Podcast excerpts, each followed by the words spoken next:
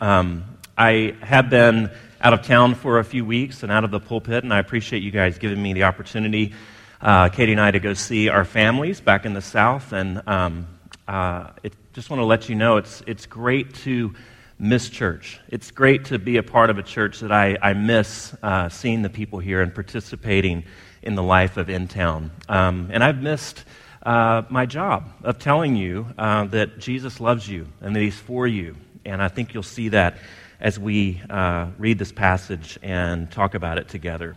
As we get started, let me pray for us. Dear Lord, I pray that you would guide my words, uh, that they would be pleasing to you and instructive to all of us, that they would draw us to you that we would find our lives in you, find our identity in you, find our salvation in you. Wherever we're coming from this morning, uh, doubtless there are people here that are struggling, uh, struggling with something that is going on, something circumstantial in their life, some difficulty, or maybe struggling with belief, struggling to believe that this is all worth it, that this makes sense of our world, and that we can trust you. And so, Father, I pray that as we learn uh, through this passage, many different lessons and many different thoughts, uh, many different truths. I pray that the one truth that would stand out would be your grace, your love for us, your unending favor, and your eternal forgiveness and your eternal presence. And I pray that we would rest in that. Lord, I pray that you would guide us now as we uh, read this passage and spend time uh, together considering what it would mean for our lives. We pray in Jesus' name. Amen. A story is told of Margaret Thatcher when she was uh, prime minister back in the 80s at the height of her popularity. And, you know, she goes and visits a nursing home like lots of politicians are, uh, are frequently do. And she was going door, door to door and introducing herself to the residents. And many of them were incredibly happy to see her. Margaret Thatcher is here, the prime minister is here. I'm so lonely in my room, and now this great, important, big person is here to say hello to me. And she goes door to door, but one lady clearly doesn't know who she is. And Thatcher leans over and says, Do you know who I am? And the lady says, You know, I'm sorry, I don't.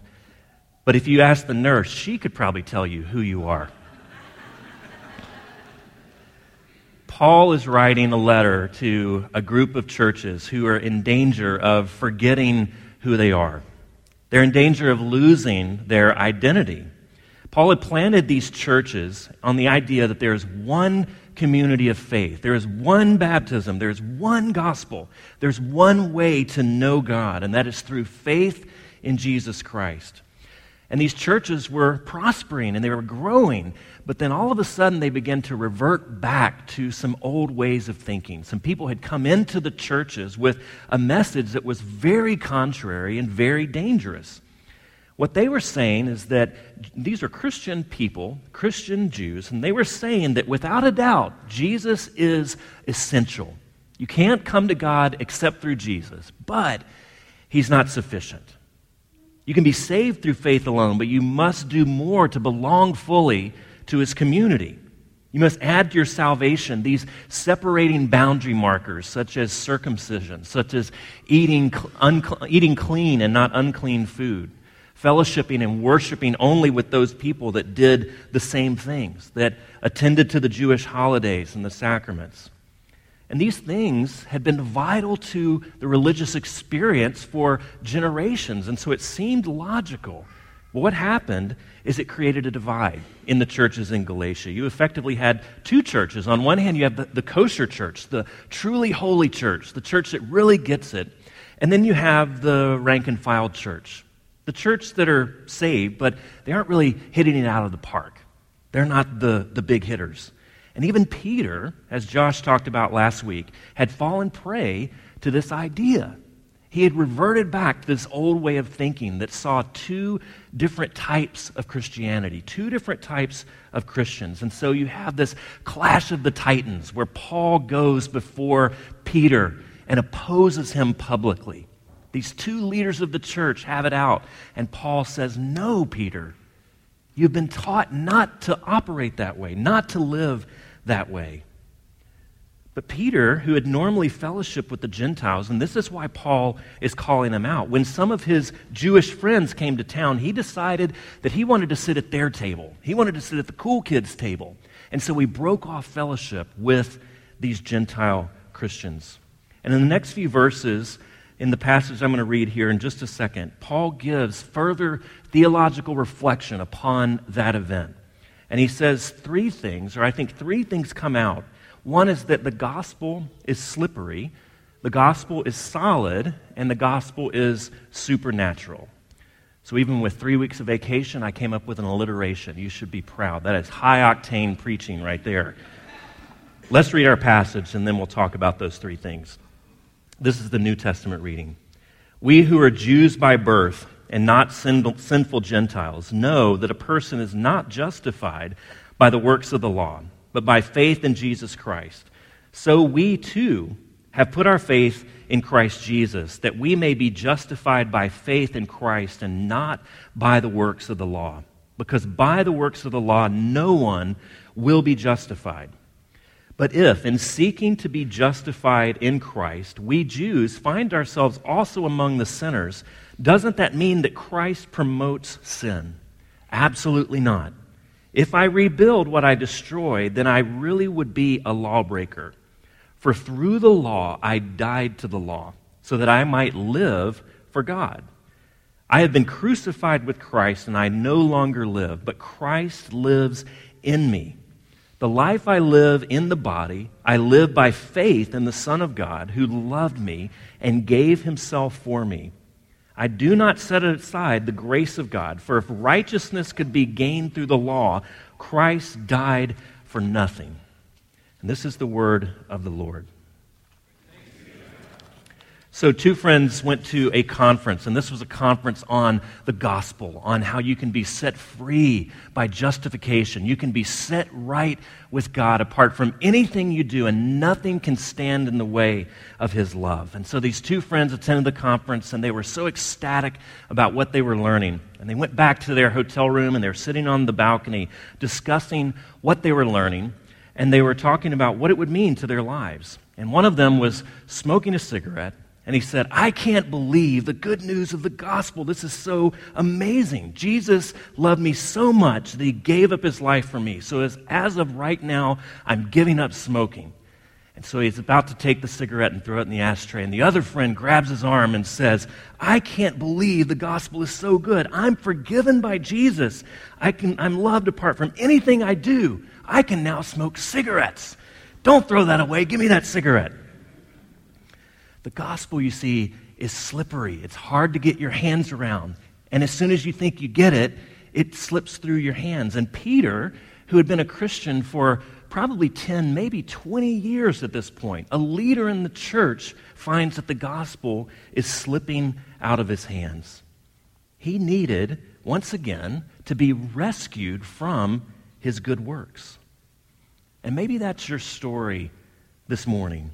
The gospel was good news to you. It allowed you, it allowed you to deal with some destructive behavioral patterns in your life, maybe give up some destructive habits, and you've begun, begun to adopt this lifestyle of piety. You want to honor God in everything you do.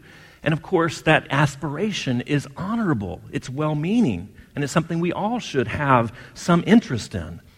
But over the years, what's happened is you've begun to pile more and more and more on yourself. Obligation after obligation. I got to obey. I got to get better. And your spiritual task list just gets longer and longer. You got to perform at work. You got to perform at church. You got to perform at parenting. You got to perform at the gym. You got to perform intellectually. You got to perform socially. And it's crushing you. You can't get out of it. What began as this great aspiration to honor God in all things now has become law to you. And because you have all this pressure, the one thing that drives you crazy is people who don't seem to live under the pressure that you have. People with freedom drive you nuts.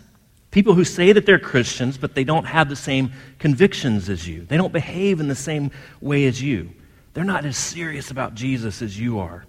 And over time, you find yourself, just like Peter, drawing boundaries within your life and within the church. These are the people who really get it. These are people who are really serious, like me, and these people over here, not so much. And you find yourself looking for a community that reinforces these types of ideas and choices, that is comfortable, it shares all of your values. And we form churches like this all the time. In fact, we form entire denominations based upon this sort of thinking, this sort of pathology.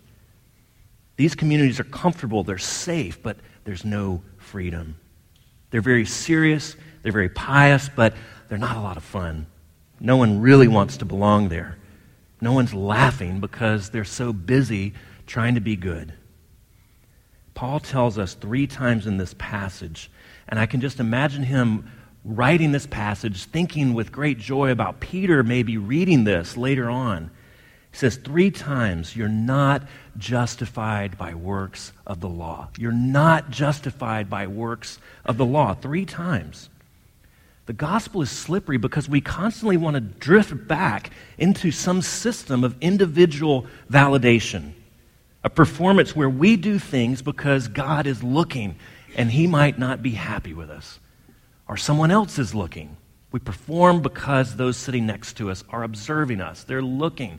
And friends, someone is always looking. Someone is always looking. Peter needed to hear the gospel again. He needs to hear Jesus say, Peter, you have been rescued by my works, not by the works of the law. You are free. You're free to eat with who you want to eat with. You're free to have your convictions and live by them.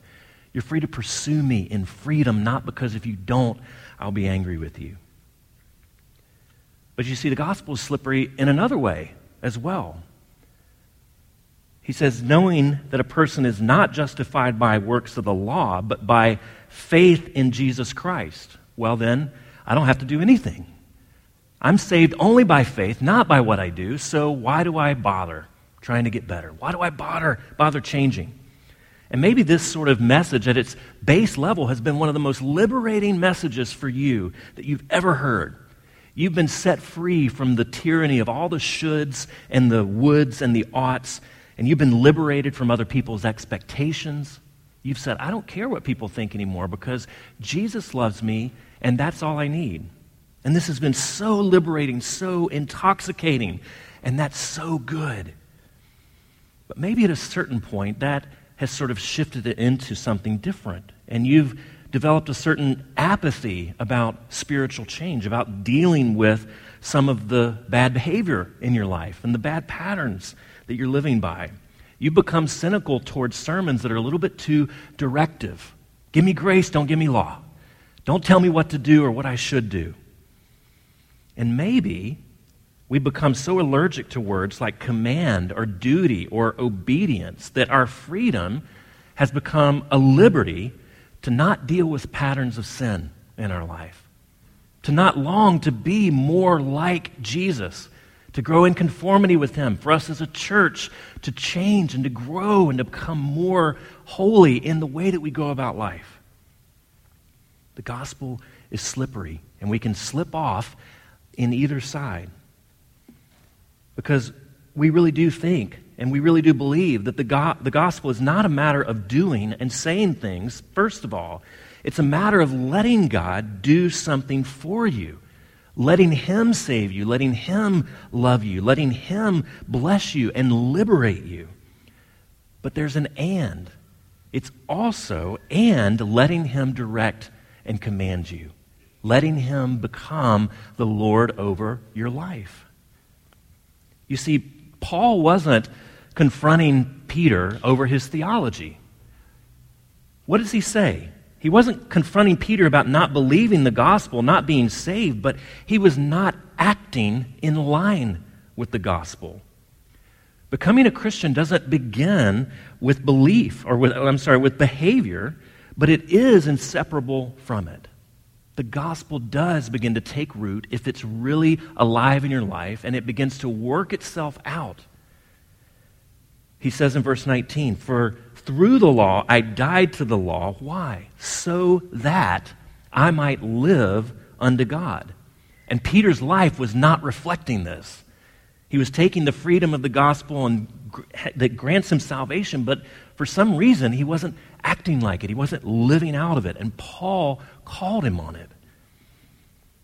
But notice, Peter's sin isn't what we would normally talk about as sin. It's not necessarily bad behavior, it's not immorality. In fact, what he was doing, he was living with utmost seriousness. He was doing everything he could to be faithful and to live a good life. His sin was failing to live out of the freedom of the gospel. He chose to live in fear rather than freedom. He was still trying to live up to Christ rather than to be crucified with him. Paul says in verse 20, I have been crucified with Christ.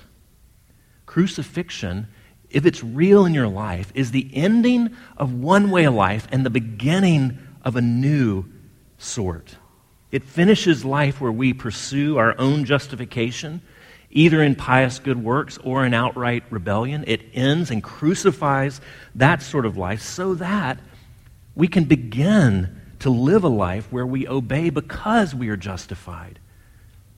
We're no longer trying to curry favor with God or wrestle his approval out of his hands, but we're saying, God, you love me so much. I want to be in relationship with you. I want more of this. I want to know you more. I want other people to experience what I've experienced. It's slippery getting this right and not falling off on one side or the other. It's difficult. And so we must be constantly reminded of part two the simplicity of the gospel. The gospel is simple. He says, I know that, verse 16, a person is not justified by the works of the law, but by faith in Jesus Christ.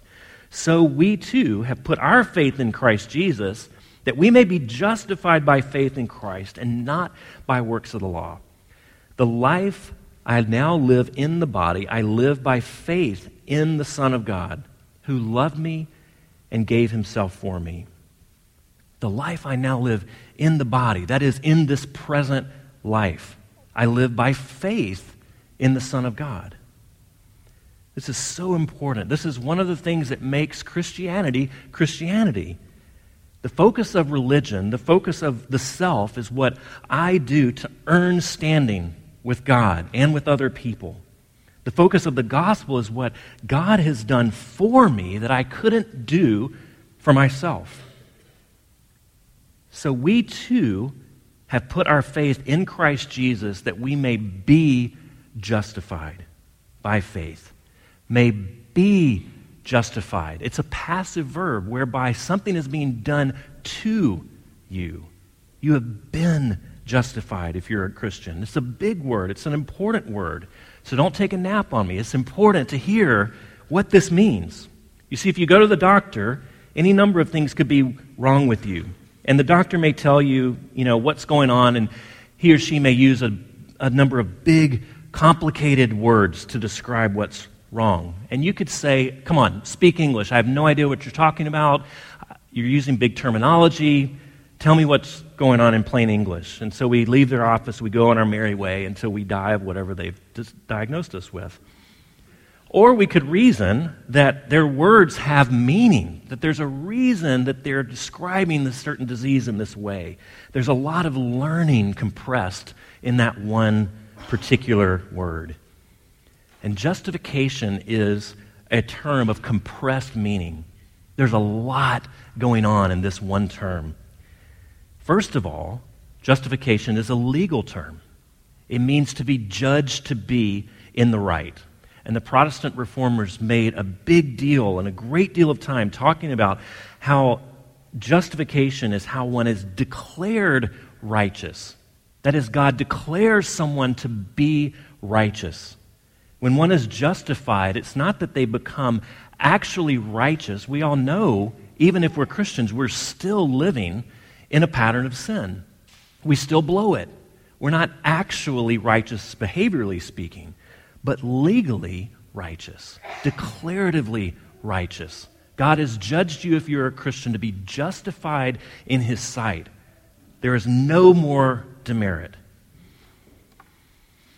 The judge, in this case, God, has declared you to be fully in the right, apart from and in spite of your actual record. But secondly, we also need to remember that justification is more than a legal fiction. It's the inception of a new relationship. What Paul is excited about here, what he wants you and I to get, what he wants the churches in Galatians to get, is that God is incorrigibly relational. He's not just excited about legal records and bookkeeping, but he's telling us that this justification, though it's declarative, though it's legal, it doesn't just exist in a courtroom. No, God is incorrigibly relational, and he wants to set you right with him relationally. He wants to redeem and reconcile the relationship. It's a personal reconciliation, not simply a legal one. It's God choosing to be gracious to you and declaring that your demerits have no standing that your sin cannot and will not rupture the relationship that He wants to have with you. The gospel, though it is very slippery in everyday life, is also very simple. Did you hear what Paul said?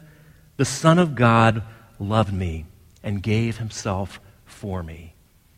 It's slippery in everyday life, how we go about living that out, but it's very simple. Very simple. Maybe you're here today just out of mere curiosity. Maybe someone dragged you here and you're skeptical about all of this. But a question for you. What if it were true? What if it were true that your justification can be final and eternal and done? In our hearts, aren't we all searching for some kind of justification? Alexander Solzhenitsyn says in the front of our bulletin it is in the nature of the human being to seek a justification for his actions or for his life. Aren't we all searching for justification in some manner from our spouses, from our parents, from our peers, from our jobs, maybe from ourselves? We're looking for justification. We're looking for that righteousness, for some kind of righteousness. What if it were true? that God Himself offers it totally, completely, and free of charge, how would that simple truth change your life? How would that simple truth change your anxiety, your worry, your fear about the future, your fear of failure? Think about that. The gospel, first of all, is slippery. Secondly, it is simple. And then, thirdly and finally, it's supernatural. It's supernatural. Verse 19 For through the law I died to the law so that I might live for God. I have been crucified with Christ, and I no longer live. But Christ lives where? Christ lives in me. The life I now live in the body, I live by faith in the Son of God. Now, this all sounds a bit too mystical for Presbyterian churches. Sounds a bit far off, a bit kind of spacey. Christ lives in me. Christ takes up residence in my heart, in my life, in my body. And as Paul tells us elsewhere, that the Holy Spirit actually takes up residence in our body, in our physical bodies. It sounds way too mystical, way too uh, pie in the sky for us serious reform people. But here's the thing if that's true, there's hope for your life. There's hope for your life. There's no way that you can be a Christian if this is true and not change.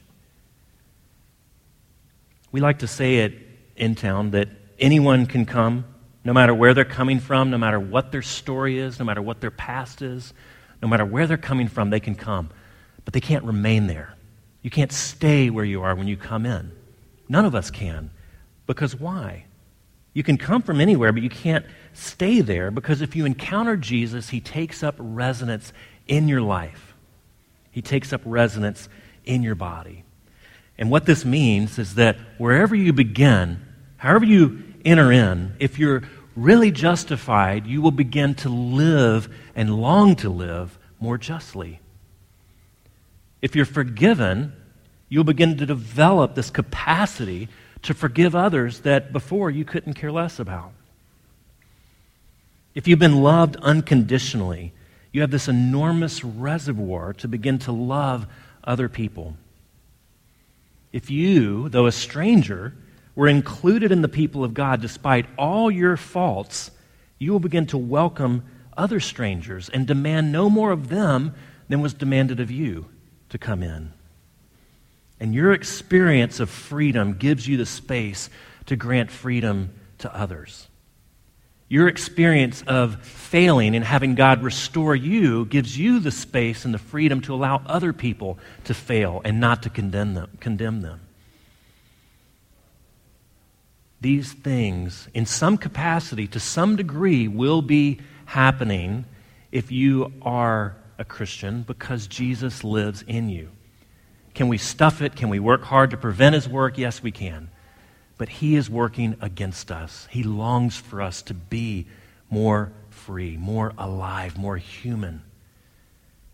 But remember, let me end with this the assurance that a Christian that the assurance that a Christian has that they really do belong to Jesus is not just that they see this sort of change happening. Those are good indicators that, yes, you really do know Jesus and he really has taken up residence in your life because you see the patterns of your life changing, or at least you desire for them to change. But it's not just that we see this sort of change taking place in our lives, but also it's how we respond when they don't. You see, the greatest assurance a Christian has isn't their record of performance, it isn't the change that they see, but it's how they respond to failure.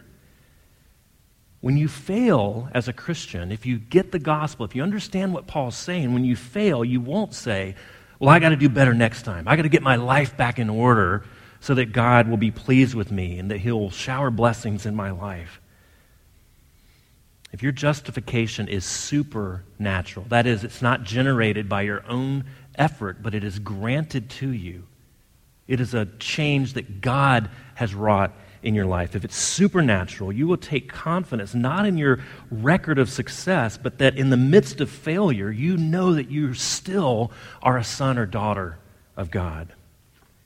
You still trust in the fact that though you've blown it, though you've failed majestically, that you still belong and that the Son of God loved you and gave himself for you.